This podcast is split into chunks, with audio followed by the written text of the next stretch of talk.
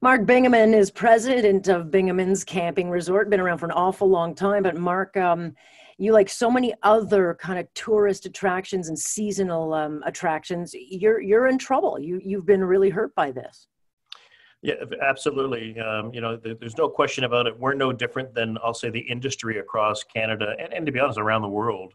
Um, you know, this this uh, virus and and what's what's uh, had to occur is really uh, uh, put a complete stop to all of our business activities, not only at the camping resort, but through all the ancillary items like our our Boston Pizza restaurant, our water park, the indoor family entertainment center, our convention center. You know, really everything that we do has been at an abrupt halt since uh, mid um, uh, March.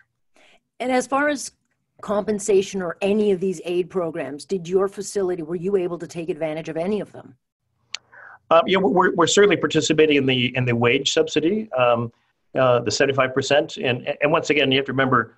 Um, a, a, company of our size, we've laid off well over 300 people, unfortunately, wow. which is which is a very difficult task for us to do, especially as we were ramping up to a, for a, for a very um, uh, you know you know uh, busy season coming up.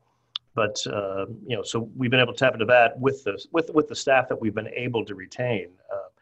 Uh, the other models, the challenge with the other models as of present is, is they're, they're all loans and they have to be paid at some point in time. And you have to remember, it's great to have deferments, it's great to, to have these items, but uh, when you're in the hospitality tourism industry, we don't know what our cash flow is going to be um, next, you know, in the next three months, the next six months, and, and, quite honestly, you know, you know, our whole industry is looking this uh, uh, the catastrophic events that are occurring are going to affect us certainly into 2021 as well. Sure. So that's where the challenging part comes in.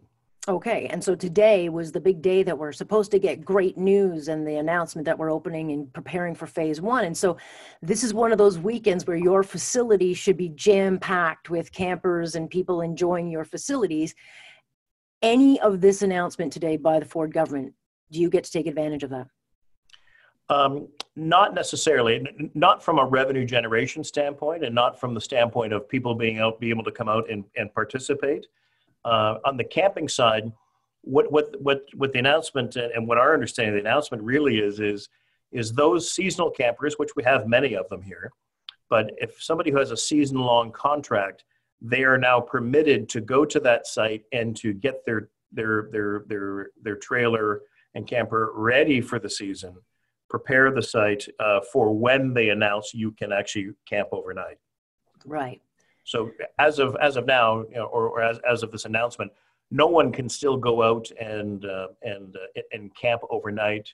You know, we certainly can't have have people you know you know you know setting up a tent and camping. You know that those items are not permitted. Right. And certainly they can't enjoy the water park and any of the other things that you guys have because it's a, a titch too cold, as I understand. uh, so, you know, but, but, but moving forward and having kind of said that, um, we don't know when phase two will start. We don't know what this virus is going to do. And the bottom line is you have a very, very small window to make your margins. And there's obviously going to be restrictions coming in no matter what. And you're a facility that probably hosts hundreds and hundreds of people if not thousands a weekend um, and that doesn't look like a reality.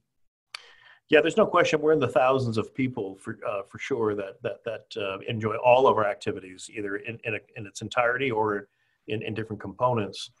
Um, yeah they're they're and we're communicating with all the other attractions, certainly groups like Wonderland and the other water parks throughout Ontario and other and other of those attractions. We all really believe that there, we will have a season. We're certainly hoping and expecting that to occur. Uh, but at the same point in time, we need to wait until there's some advanced discussions. Right. The challenging part for facility, larger facilities like ours, and, and certainly the others, is that is that um, we're not facilities that you can just open on a dime. Right there's there's opening procedures that have to occur. There's maintenance and repair items that have to occur. There's inspections and regulatory requirements that we have to meet to make sure that we can you know we've always had those annually to to, to operate. Uh, in some cases it, it might take us a month of preparation before we can open. So a lot of the facilities are reluctant to open to start those activities without knowing okay what what date are we scheduled to open? Mm-hmm. can we be open for for for uh, uh, sometime in June, or will we be allowed to be open for the first of July to be able to get some aspect of summer? Because in some cases, if it's if it's too far into the season, if there there may not be any hope of any type of profitability to to assist the business. Well, the list might be long, but uh, what's keeping you up at night right now?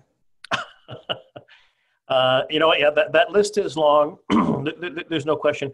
I would say that the challenging part that, that we really find is, is that you know, we, ha- we have a great team of, of, of, of, staff members and people that, that work, that, that we all work with. And it's, it's incredibly difficult knowing that we would be hustling and bustling and, and people would, you know, you know, our valued team members would be earning a living and, mm-hmm.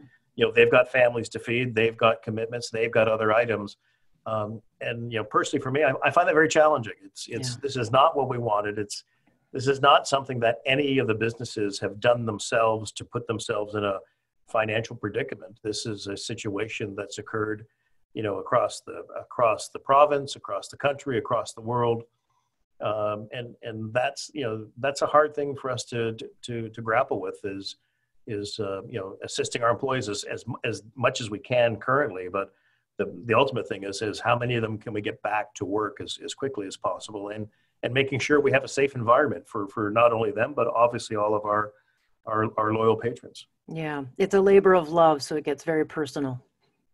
Well it, it is but at the same point in time we also we, everybody has to remember it is a business. Mm-hmm. it's uh, it, you know you have to separate the emotion from from the the the business realities that that you know, decisions have to be made and and we need to ensure that that this business uh, can sustain this this uh, this blip, I'll call it, hmm. uh, to get us to the other side. Because you know our our company, like many others, we're over 80 years old, and, and I'm the mm-hmm. third generation operator in this business, and um, you know we need you know my goal and expectation is we're going to be we're going to be here for another 80 years, and and we're going to get to that point.